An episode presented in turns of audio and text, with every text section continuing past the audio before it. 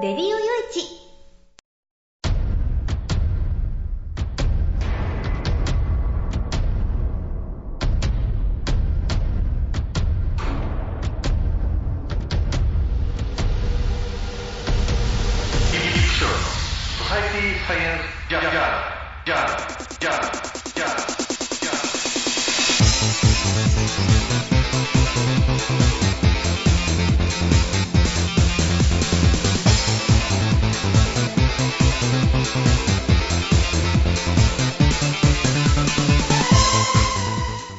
さんハローじゃご機嫌いかがですか？ソサイティサイエンスジャーナル第、えー、426回ぐらいじゃないか。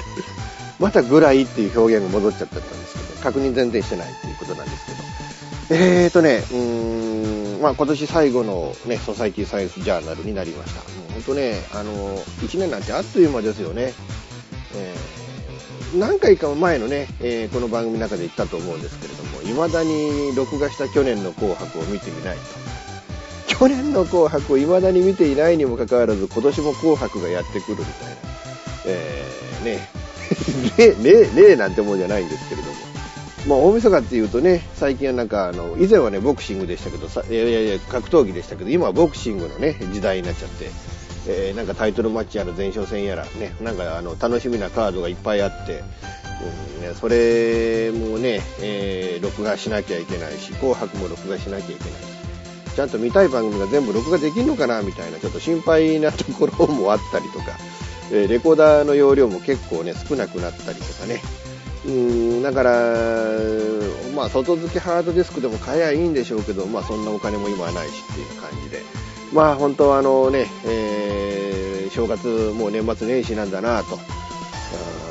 こうもう恐ろしいことだなと、えー、あっという間に時というのはね、えー、あっという間に過ぎていくもんなんだな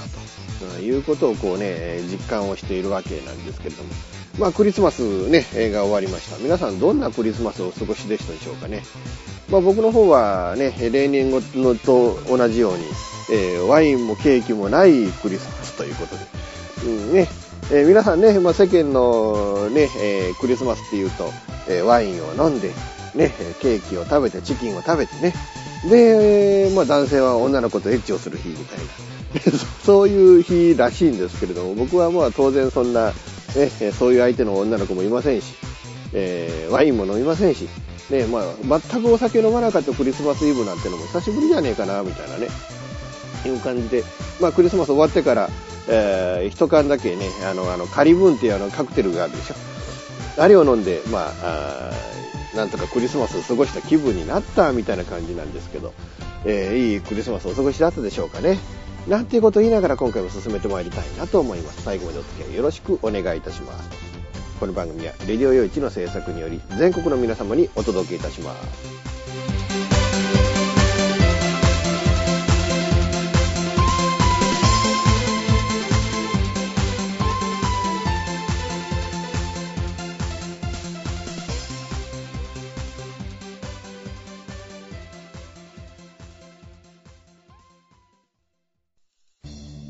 FM 玉川をキーステーションに全国ネットでお送りする FM ミッドナイトハイウェイサタデースペシャルマイフレンド様のハイパーウィークエンドでは身の回りの出来事や1週間のニュースの中から話題を拾って毎週1時間お送りしております。また時にはゲストをお迎えしてのフリートークスペシャルとしてもお送りしております。週末の情報バラエティ番組マイフレンド様のハイパーウィークエンドインターネットレディオステーションニューウィンドで毎週土曜日に配信しております。ぜひ皆さん聞いてくださいね。テレビビンゴネットアイランド。会社で役立つ面白応援グッズの紹介をはじめためになる情報ミュージシャンの生出演など映像でお届けする30分の生放送。テレビビンゴネットアイランドは毎週水曜日19時30分から20時。テレビビンゴで放送中です。スタジオジュノンからのお知らせです。あ、あのや。あ、あのさ。チョイスラジオの説明するんだけども。チョイスラジオの説明をするんですけど。毎週月曜日の23時から。毎週月曜日の23時から。スタジオジュノンのサイトでや。スタジオジュノンのサイトでね。配信してからやみんな聞いてけろな。配信をしてますから、ぜひ聞いてくださいね。詳しくは、チョイスラジオって検索サイトでググってけらい。詳しくは、検索サイトでチョイスラジオで検索してね。で、待ってっからや来てけらい。じゃあ、待ってるからね。来てね。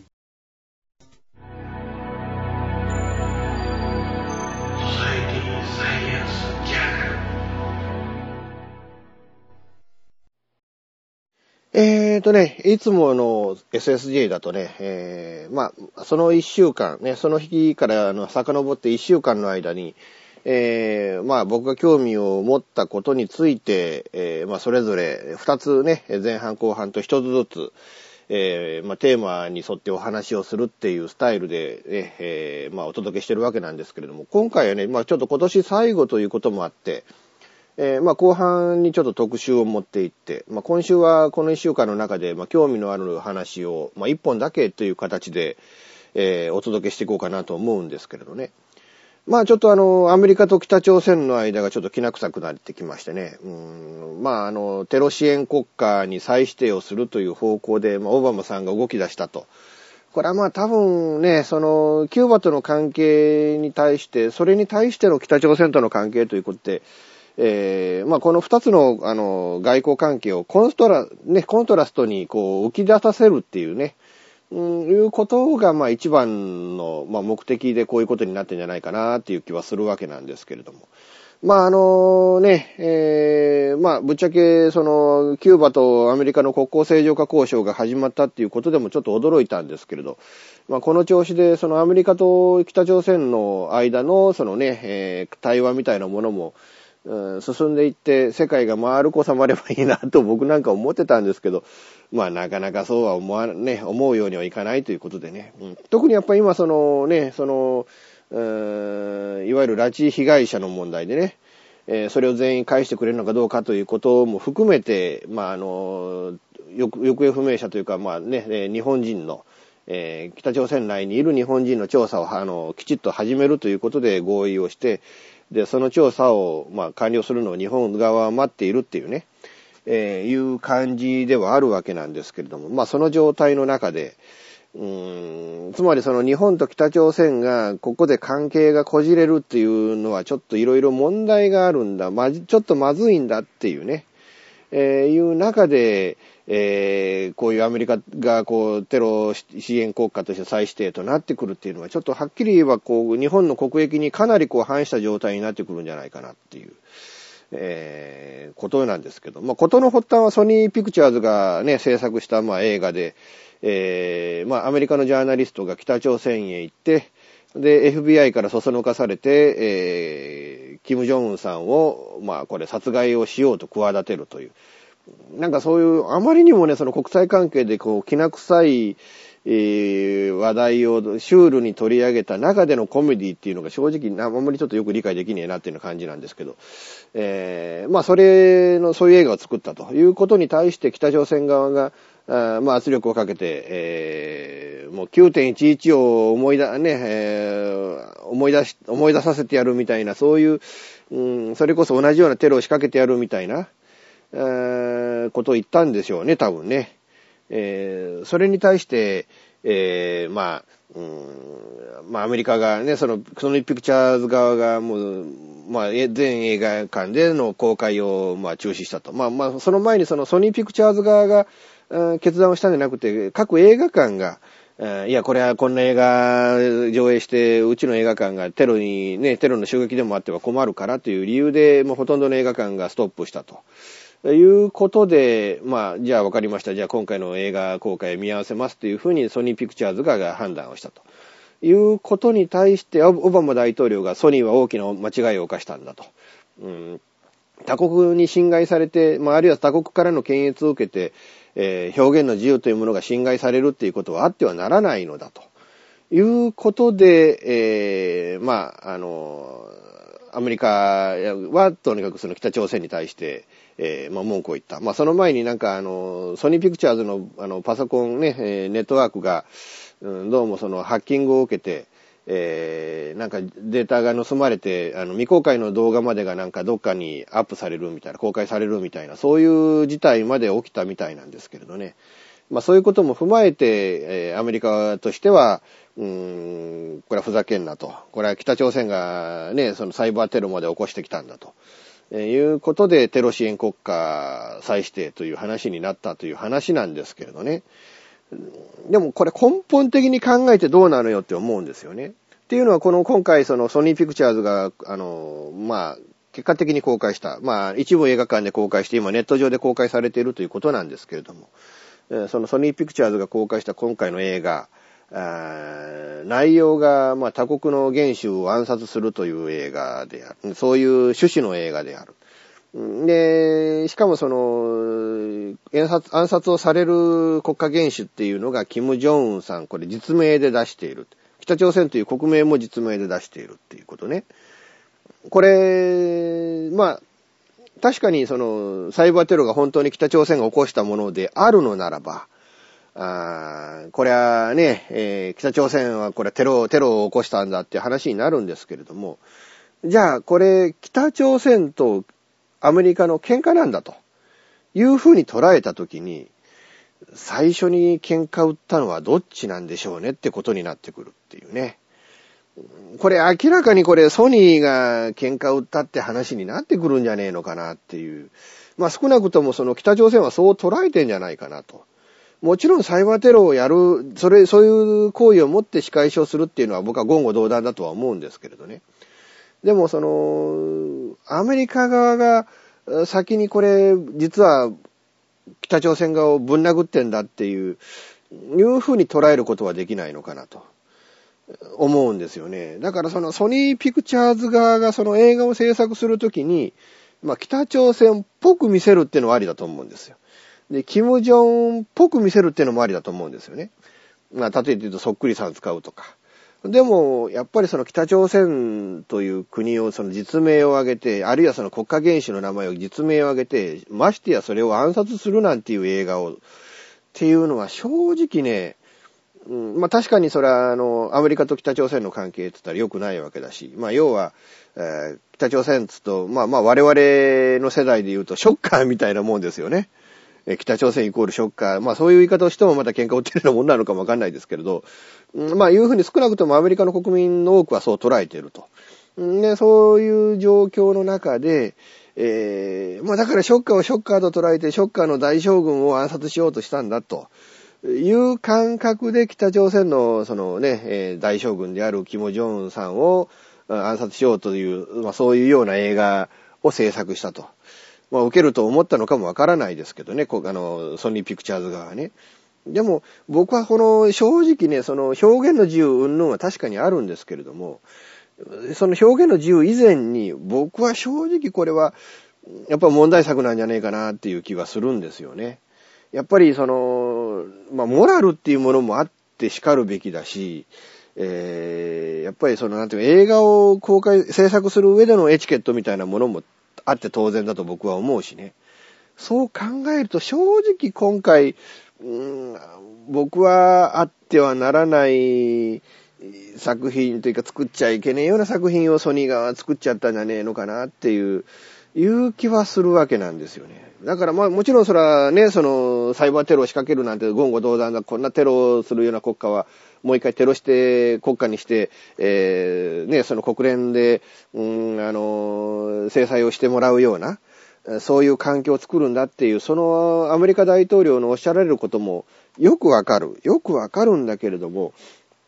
でもそこの部分はやっぱり自分たちが先にその北朝鮮に対して喧嘩を売ったんだっていうことを差し引いて考えなきゃいけない。と僕は思うんですよね。だからなんかね、お互いにその、ちゃんときちっとした手が打てなかったのかなと。結局そのお互い殴り合い始めて、えその殴り合い始めたがために、うん、結果的になんかどんどんどんどんの悪い方に悪い方にエスカレートをしていって、えー、肝心な部分でお互いの国益を損ねてるみたいなね。まあもちろん北、あの、アメリカからしたら北朝鮮と仲が悪いということを演出することによって、えー、いや、でもキューバとは仲良くなるんですよ、みたいな、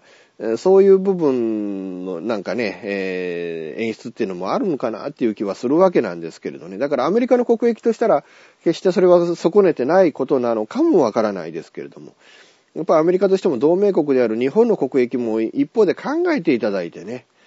えー、きちっと、あの、あの、正しい行動をとっていただきたいなというふうに、まあ思うわけなんですけれども、いかがなんでしょうかね。えー、だからこれね、その北朝鮮とアメリカの問題なんだ、単なるソニーピクチャーズの映画の問題なんだっていう部分には、そそれだけではちょっとね、あの、問題があるような気がするんですね。そそんなあの軽い感じで、えー、ね、その多山の火事みたいな、感じで、その捉えて、日本はね、あの、なんかこう傍観してるっていうのはちょっと間違ってるような、そんな気がしてならないんですけれどね、どうなんでしょうか。まあ、あの、どっかでこうね、この、この両国間の問題が沈静化して、これ以上エスカレートすることがないように、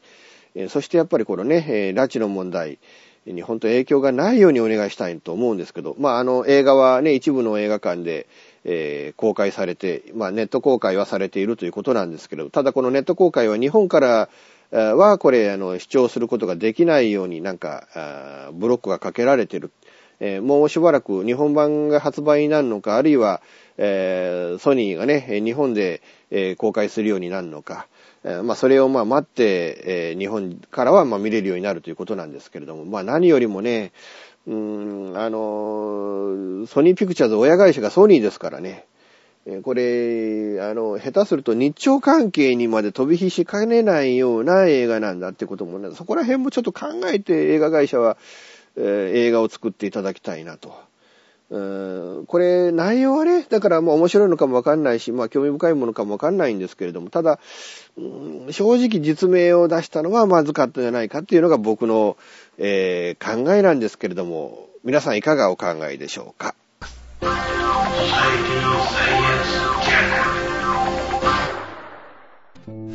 金でマンションを買うのが夢なんですよ。あ、丸腰だったら一番いいなそ無理だと思って。幸せな家庭を作ると。留学したいんですけど心理学の方を勉強したいなと思っていて、で、あの、マンション建てて一番上に住むっていうのが理想かな。あなたの夢を応援しています。風俗リンクラジオ。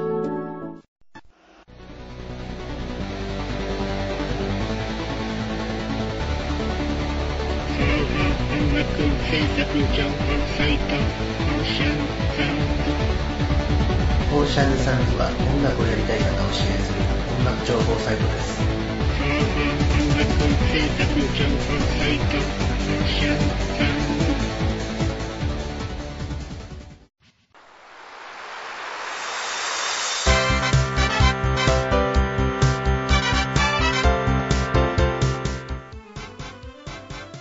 ゆるいお話は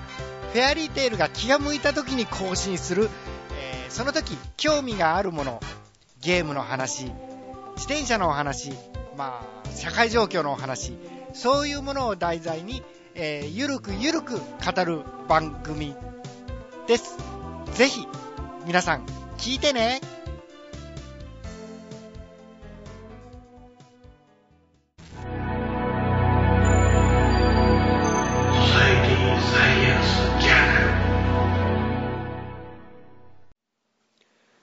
えー今回のね、ソサイティサイエンスジャーナルは、まあ、今年最後の放送ということで、えーっと、26、27、28日の放送になるんですかね。えー、本当今年1年間いろいろあったなーなんてことも思いながらね。うんで、あえてその今年の総集編なんだ、みたいな感じの回なんだけど、今年1年間の話っていう感じのまとめじゃない話を今からお話ししようかなと。まあ、言うのはこういう機会でもないとちょっとね、ゆっくりとまとめて話せないなっていうことでね。まあ、それでもまあちょっとあまりね、この番組長くなる長くなるっていうふうに、皆さんから、えーね、えークレームが結構ある番組で、まあ短く収めろよということで、まあ30分は無理に、ね、えーどう考えても30分は無理だなっていう感じで、今だいたい45、6分ぐらいでここ何回かずっと推移してるんじゃないかなと。まあゲストが出ない限りはね。今年1年間そういやゲストも出なかったですよね。まあ以前はね、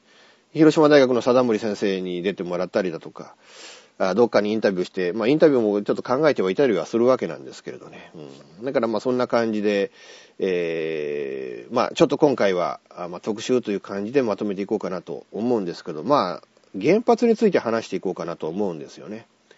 まあ原発、皆さんね、やっぱりその原発推進論者の方もおられて、まあ特にやっぱ今の経団連だとか、あるいは自由民主党の考えっていうのは、まあ原発推進という方向にもう完全に動いていると。せっかく民主党政権でもう2030年までの間に原発は、日本は原発を全部なくしていくんだというふうに、えー、したにもかかわらず、残念なことにね、えー、もうあの、ど、もうとにかく原発作り直しこう、建て直していこう、あるいはね、ないところにも作っていこうというふうに、もう本当あの、震災前、東日本大震災の前の日本の自民党の政策に完全に戻っちゃったなっていう感じでね。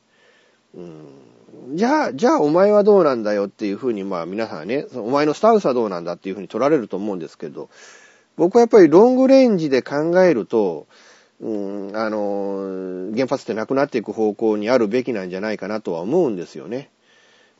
やっぱりさ、今回の事故でも分かったんですけど、原発ほどやっぱり危険なテクノロジーってないですよ。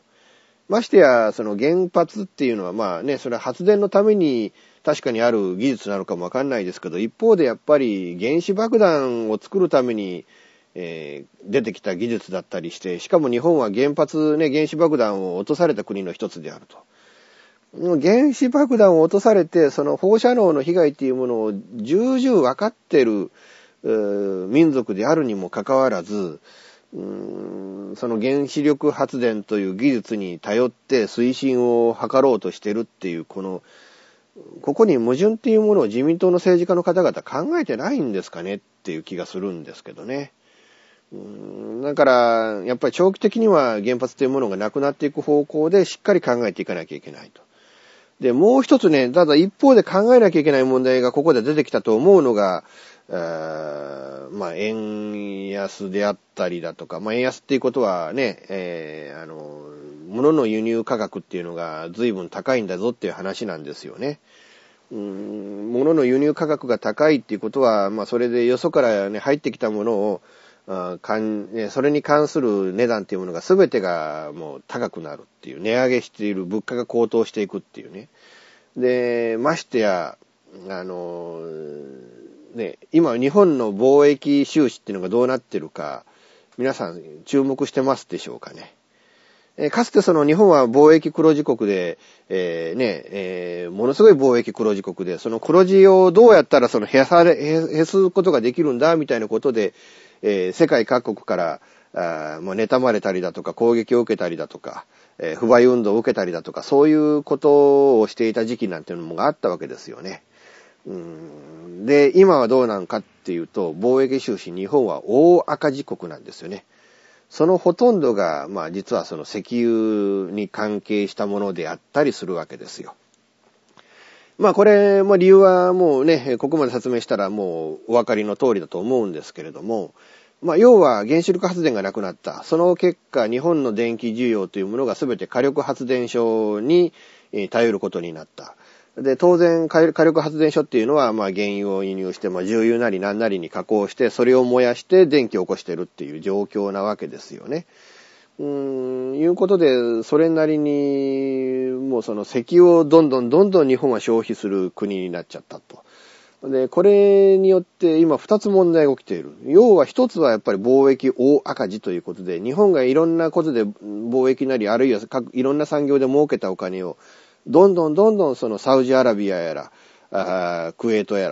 ら、イランといった、まあそういった産油国に、えー、どんどんどんどん垂れ流している状況。日本がいくらいくら頑張って働いても働いても金を、お金を稼いでも、そのお金が、もうその、おまけがついた状態でどんどんどんどん産油国に流れていっている、えー、という問題。要は、日本は本当に、えー、どんどんこれ、このままでいくと、どんどんどんどん貧乏になっていくんですよっていう話なんですよね。で、もう一つは、その、地球温暖化の問題っていうものがあって、で、地球温暖化をどうやったら防げるのかっていうことは、あまあ、それに対してその化石燃料を燃やさないっていう方向ですよね。化石燃料を燃やさない、えー、とにかくその二酸化炭素排出量をいかに抑えていくかっていうことを、まあ、問題にしていて、で、まあ、確かこれ2020年ぐらいでしたかね。日本は、まあ、ある時点の、うん、まあ20%減でしたっけ、えー、にその排出量を抑えるんだと。いうことを、まあ、世界各国に約束したわけですけれども、これだけ石油を燃やしてたら、それ減らせるわけがない。むしろ増えている現状があって、その日本はその、二酸化炭素の問題に対して、その国際公約を大きくこう逸脱して、まあ、破ってる状況になっているっていうね。で、それを守れる、その見込みもないんだっていうことを考えなきゃいけない。そう考えると、今の問題、その原子力発電所をいかにこう減らし、じゃなくて、その火力発電所で燃やす化石燃料をいかに減らしていくのか、あるいはその、いわゆるその原油代をいかにこう安く抑えていくのかってことも考えなきゃいけないと。いうことでね、やっぱりその原子力発電に頼っていた日本っていう、その姿勢っていうのも実は問題が大きかったんだなっていうことも思うんですけれども、一方で、その原子力発電がなくなりゃなくなったでも問題なんだなと。原子力発電に頼ってたということで、えー、それはそれでそれなりに一つ大きなメリットというかアドバンテージというものもあったんだなっていうことがここで分かってくるわけなんですよね。だから僕はね、まあ、これ、こういうことを言うと、多分その原発反対論者の方、お前反対論者だったんじゃないのかっていうふうに、これ大きく非難を受けると思うんですけれども、やっぱりね、その、一方でっていうことも考えなきゃいけない。ということは、僕はその原発廃止論ではあるんだけれども、やっぱソフトランディング的に考えなきゃいけないと。つまり短期的にはやっぱりその原子力発電に電力を頼る部分っていうのがやむを得ないんじゃねえかなと思ってね。短期的にはその部分やむを得ないんだけれども、長期的にはそれを収束していく方向で考えなきゃいけないっていうことでね。まあそういうことを考えなきゃいけないなって。もう一つやっぱり福島のね、その廃炉の問題、これ30年、40年かかるっていうんですよ。なんかあの、4号機ね、からはなんかあの、中のプールからはなんか原子力燃料をなんかこう回収することができたなんて話もあるんですけれども、もうこれ損傷の激しい1号機3号機からどうやってその原子力燃料を排出すんのよと。で、その、屋内のそのね、その、燃料保存プール、うん、こちらの燃料は確かにこうね、あの、今後、まあ、確かに、えー、回収することができるかもしれないけれども、肝心の原子炉っていうのはもう完全にこれメルトダウンしちゃって、その原子炉の下に、えー、燃料が溜まってるような状況になってんだよっていうね。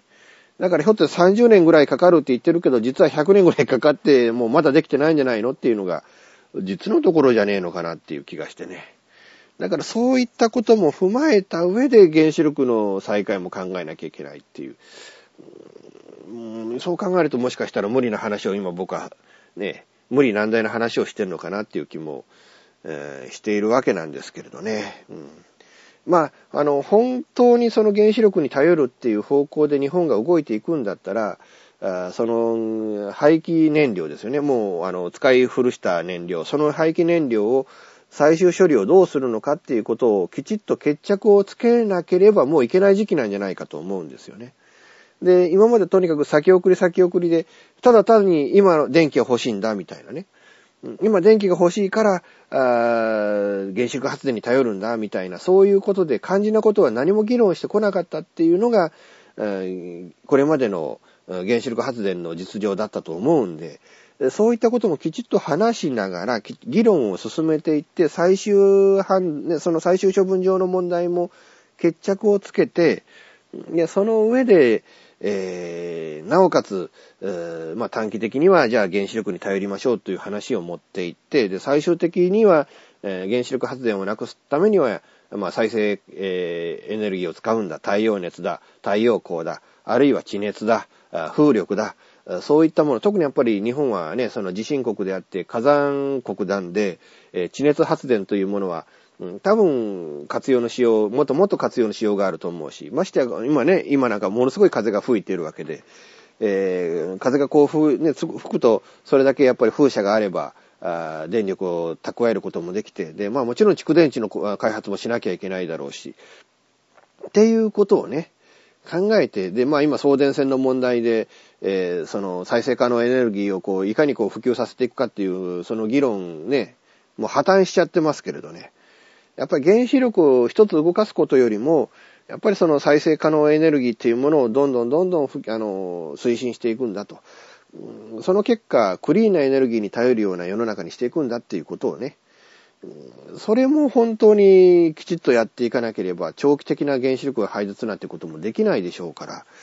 なんか本当ね、簡単な方向に簡単な方向に行って、うーん、あの、安倍さんって、本当こう、100年後、200年後の日本のね、あの、日本、この我が、我々のこの今国、我々がもういなくなった後にこの国に住んでいる人々に対して、その、責任を取る気でいるんでしょうかね。責任取れるんでしょうかね。そういう感じがして今ならないんですけどね、安倍さんが推進していることっていうのがね。その、福島だけじゃなしにもっと致命的な状況をこの日本の国土に及ぼしていくんじゃねえかみたいな、そんな怖さすら僕は感じてるんですけれども。まあそういうこともあってね、えー、だから、とにかく短期的にはどうしたらいいのかっていうことを、長期的にはどうしたらいいのかっていうことを、本当この原子力については、もっとよくよく国会なりなんなりでね、あの、議論をしていただいて、まず再開ある気で考えるっていうのではなくて、えー、まず電力を確保するありきで考えるのではなくて、その、まあ、節電も考えなければいけないし、えー、そういう電力、どういう風なエネルギーに我々はこれ後生活を頼っていけばいいのかっていうことも考えなければならないし、そういったいくつものことをね、ちゃんときちっと国会なり、あるいはその原子力の規制委員会なりで、本当の議論をね、えー、していただいて、我々は本当にその100年、200年後の日本っていうものがどうなっているのかっていうことを、それに対して責任が取れるように、えー、ちょっと考えていただきたいっていうことを言ってね、えー、今回の、あの、ソサイティサイエンスジャーナルの、まあ、年末の特集、えー、終わりたいなと思います。ソサエティサイエンスジャーナルデジタルスタジオ What's New は音、作り方、広め方のすべてが新しい次世代の音楽を作り出します。私たちは自分たちが聴きたいと思える音楽を作ります。私たちは既存の方法にとらわれない今そしてこれからの方法を追求します。私たちは支持してくれる世界中の身近な人へ私たちの音楽を届けます。応援してください。デジタルスタジオ What's New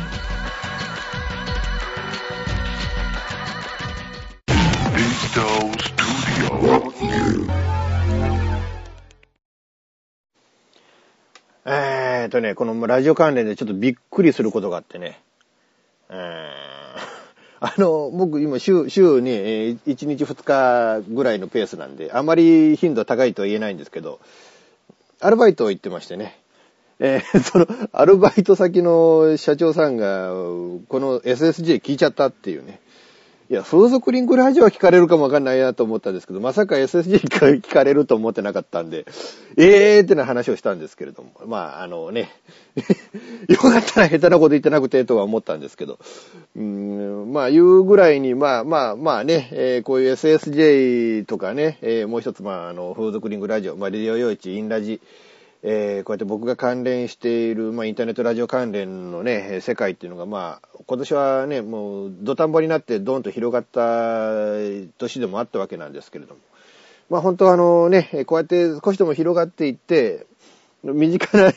身近な人までが実は聞いてたみたいな、えー、そう、そういうような番組になっていきゃいいのかもわかんないんですけどね。えー、あの、よくね、このインターネットラジオをやっておられる方々はね、その、実世界の、要は職場の仲間に聞かれたら困るとか、うん、あの、家族に聞かれちゃ、聞かれたくないとか、そういった姿勢でされている方が多いじゃないですか。で、まあ実際僕なんかも、まあそれに近いところではあるんですけどね。でもまあ聞かれても構わねえんだと。いや、というか、あの、聞かれて当然なんだと。もうインターネットラジオはその一般的なんだから。ね、だってテレビに出ておられるタレントさんだってね、あの、家族が見ちゃ困るんだ、みたいな、えー、言ってたら仕事にならねえじゃないですか。ね、あの、知り合いが見てたら困るな、なんてこと言ってたんじゃダメじゃないですか。あの、特にやっぱり身を切るようなね、えー、内容をおしゃべりされてる方っていうのはそういうのじゃ成立しなかったりするんで、うん、まあだからまあここここういうこともあるんだということで そういうことも踏まえてこれからちょっといろいろえインターネットラジオというメディアに僕は接していくべきなんじゃないかななんて、えー、まあ思ってるわけなんですけれども。まあ、あのね、今年1年間、ね、このソサイティサイエンスジャーナル、そしてね、僕が局長してます、レディオヨイチ、えー、お付き合いいただきまして、本当に皆さんありがとうございました。うん、今年も1年間無事にね、こうやってソサイティサイエンスジャーナルはじめ、えー、まあ、風俗肉ラジオもそうですけれども、まあ、あのね、なんとか、えー、インターネットラジオという文化をね、なんとかこう、閉めずに、閉じずに、世界を縮小せずに、えーえー、進めてね、1年間過ごすことができました。まあ、そしてね、風俗リンクラジオもプラットフォームも全国風俗リンクセンターというサイトから、えー、みだらな、みだらなラジオ、インラジというね、えー、こちらのサイトの方へ、まあ、移設しまして、えー、なんとかこれ、これでまあ、もう少しね、なんとかこう、インターネットラジオっていう文化自体がも、もっと多くの皆さんに、えー、聞いてもらえるような、そういうものにしていければ、まあ、こう、こうこういう文化を、こういうメディアもあるんだよ、こういう文化もあるんだよっていうふうに気づいてもらえる方々が増えていっていただければいいなと、まあ、いうふうにま考えてますけれども。まあ、レディオエッジとしても、こうね、特にやっぱこのソサイティサイエンスジャーナルという番組がね、400回記念になろうが、10周年になろうが、えー、何もせずに なんか前、あの、サントリーの山崎の CM でしたっけ？何も足さない、何も引かないっていうね、なんかそんな CM がありましたけれども、それと同様ですよね。うん、何もしない。もう、もう何百、何百回の記念の回だろうが、何十年の記念の回であろうが、もういつもの通りの番組を進めると。いつもの通りのおしゃべりしかしないと。えー、いう感じで、えー、今回もね、えー、進めてね、え、まあまあ今年最後の回ではあったわけなんですけど、まあそういう感じでこれからもちょっとこの番組進めていこうかなと、え、一歩一歩、一回一回続けていこうかなと思ってますので、皆さん、ね、応援よろしくお願いしたいなと思います。うん、こうやって、え、まあ皆さんどう、どうでしょうかね、今年1年間ね。まあ、あの、まさか今年国政の選挙があるなんて思いもしない年だったりはしましたけれど。まあ、ほぼ変わらないような、えー、結果で終わっちゃったっていうのも何なのかなっていう感じですけどね。うん、まあ、あでもまあ、まあ、安倍さんやりたかったんでしょ、選挙で、勝てる選挙をやりたかったんでしょ。と言って、まあ、圧勝とは言いながら議席を増やしたわけでもないんで、うん、まあ、あの、何なのかなと。多分おそらく、5年後、10年後、20年後に、えー、後世に笑われる選挙だったんじゃねえかなというふうにも思いますけれどね。うん、まあ、あの、野党の皆さん次の選挙までにきちっと、候補が立てられ、最低でも候補が立てられるように、えー、できればね、えー、自民党の候補を倒せるような勢力に、えー、まあ、なってね、えちゃんと国民に対して選択肢を示されるような、えそういう体制ってものを一日も早く築いていただきたいなと。まあ、あのね、民主党の代表選挙もなんか始まるみたいでね、うん、あの、まあ、岡田さんか細野さんか、えー、まあ、細野さんが勝てば、まあ、維新との合流が加速すると。で、岡田さんが勝てば、まあ、イオンの力で民主党が立ち直るっていうの感じになるのかなと、えー、思いますけど、まあ、岡田さんもよくこのタイミングまでね、代表選に出ずに、あの、民主党が与党の間よく自分を温存できてたなっていうふうにも思うんですけれどね。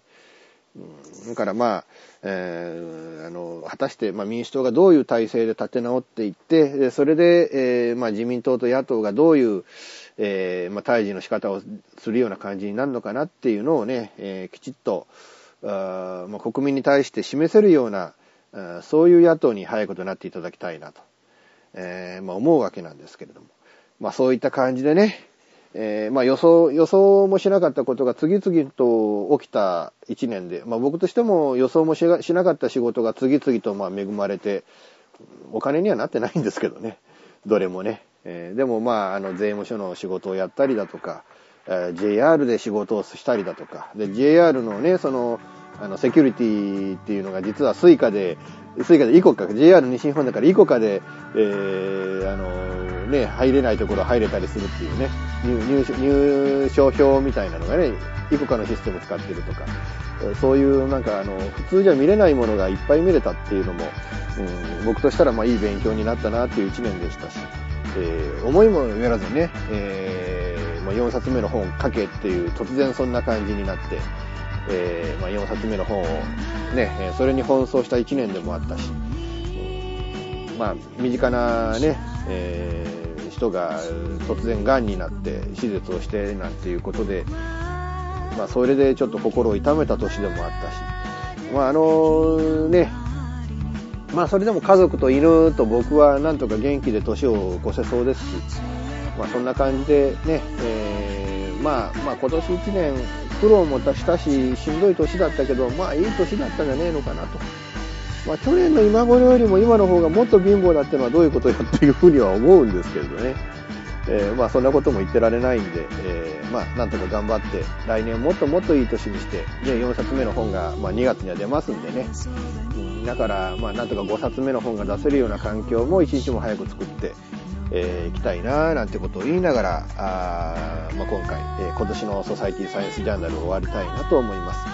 えー、本当皆さん今年1年間あこのソサイティサイエンスジャーナルレディオ用地そしてまあもう一つの方ねスープドクリンクラジオと、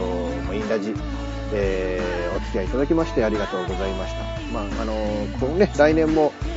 よりパワーアップしてできるような体制を作っていきたいと思ってますので、えご支援いただければなと思います。ということで、えまた来年、え来年は多分いついつになるのかな多分1週目の、えー、ソサイティサイエンスジャーナルをお休みさせていただいて、2週目から、えー、お付き合いいただきたいなと思っておりますので、えー、よろしくお願いしたいなと思います。この番組は、レディオ用一の制作により全世界の皆様にオンデマンドポッドキャスト、FM ラジオでお届けいたしました。お相手はイプシロンこと吉岡雄一郎でした。では皆さん、良いお年をお迎えください。ごきげんよう。さようなら。